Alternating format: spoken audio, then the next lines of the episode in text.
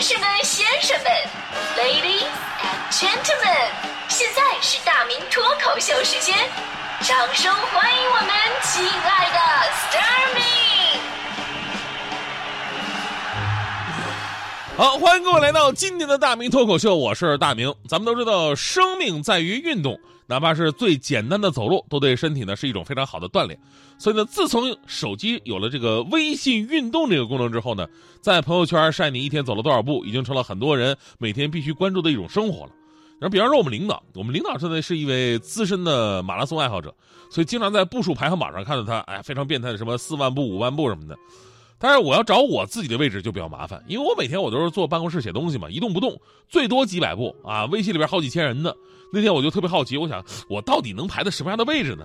就排行榜我往下翻了两分四十秒，终于找到了自己。所以我特别希望这个微信运动能不能像淘宝一样，就弄个类似的价格由低往高的这么一个排列。那天我竟然惊奇的发现，就算我只走了几百步，我们领导还是在后面给我点了个赞。然后我就问领导：“我说领导，我这么少的步数，你怎么还给我点赞呢？你找我不嫌麻烦吗？” 领导说：“啊，没事我就是为了羞辱你一下啊。”其实这两年啊，我就观察了，说我们单位确实有些人每天微信步数都特别的多。刚才说了，大迪每天固定两万步，他最大的梦想就是希望这个微信步数能够跟自己的月工资换一下。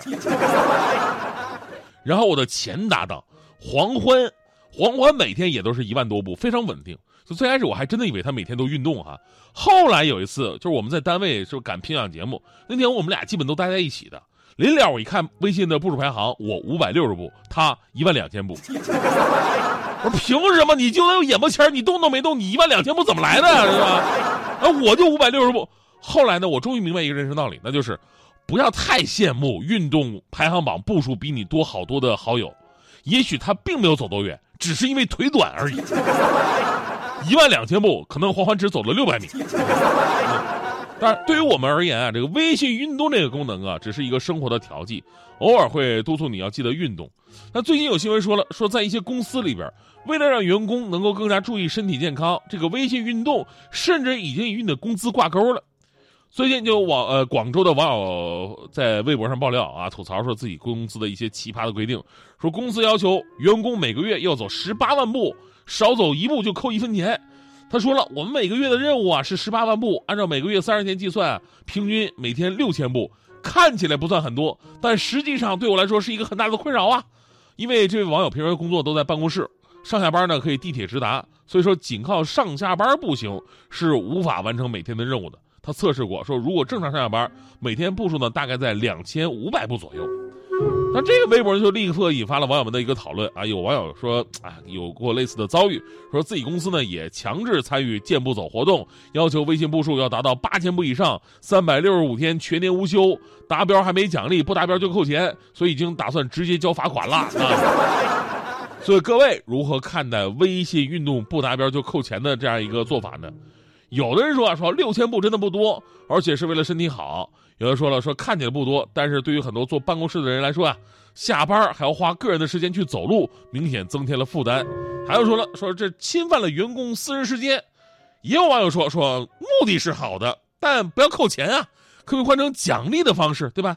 你达标了，你发个什么水杯啊、跑鞋啊；没达标的，那随他去吧，是吧？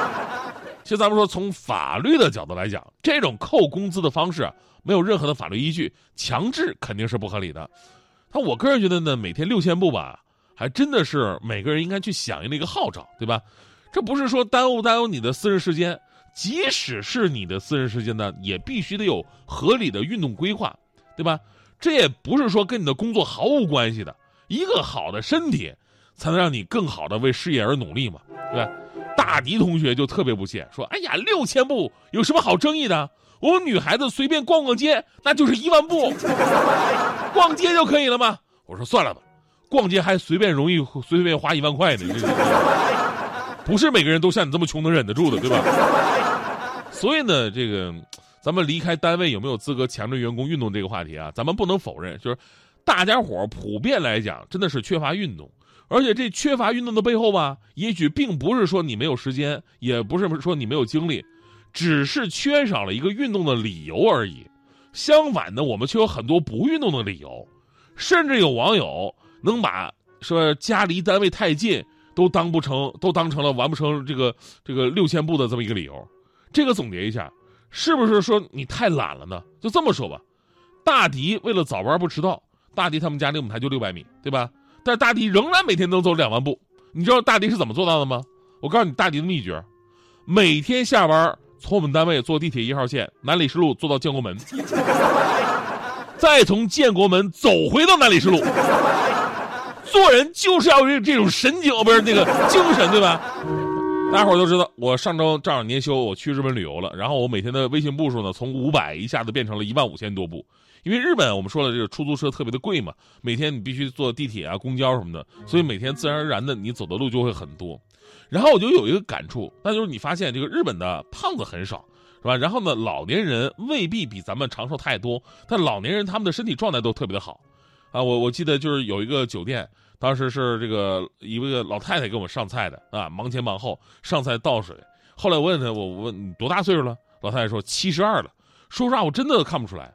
当时我吃的是那种日本的那种怀石料理嘛，怀石料理这个上菜服务二十多道菜，一道一道往上上上，上一道跪一次，上一道跪一次那种的。然后呢，老太太真的是身轻如燕，跪在那儿就那脚尖一点，噌的一下人就站起来了。而且完全靠腰腹力量，你知道吗？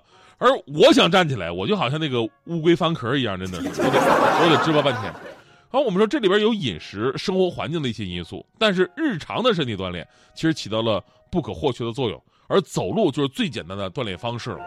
所以呢，我上周末我回来的时候呢，我就把徐强找来，我俩这个喝点酒啊，撸点串什么的。然后呢，一边撸串的时候，一边感慨微信步数这事儿。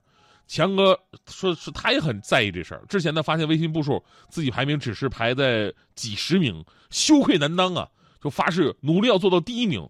后来呢，经过十几天的努力，强哥终于成功了，他把排在他前面的几十个号都删了，每天自己都是第一。我说强哥，你这不是骗自己的吗？对吧？像咱们这种年纪，对吧？代谢都慢了，应该注意运动了。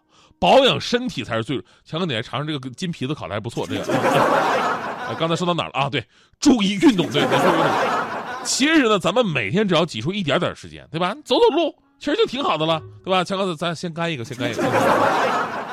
你看，和我们中年男子在一起是很可以很励志的。道理大家伙都懂，最重要的就是一个改变自己的决心。就那天晚上，我俩喝完酒，第二天早上一醒，我再一看我那个步数排行榜。对吧？强哥高居第一位，正好一万步。我再一看时间，这才早上八点啊！然后我给强哥发微信，我说：“强哥，你太牛了！昨天晚上咱俩刚说完，你今天早上就去晨跑去了。”结果过了半天，强哥回了一句：“晨跑个鬼啊！昨天晚上那烤串是不是有问题啊？我拉肚子跑了一晚上厕所呀，跑的我腿都软了。”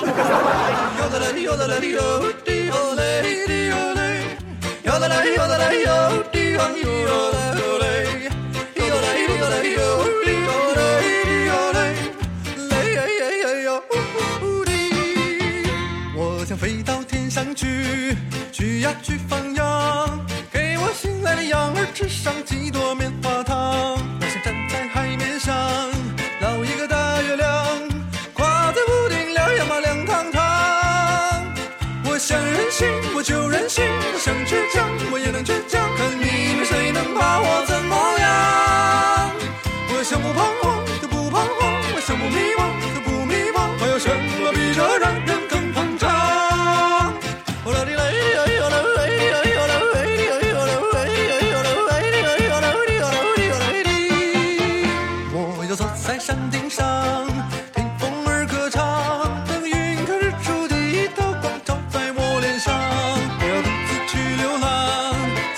去远方，走不动了，我一点都不慌张。我想任性，我就任性，想倔强。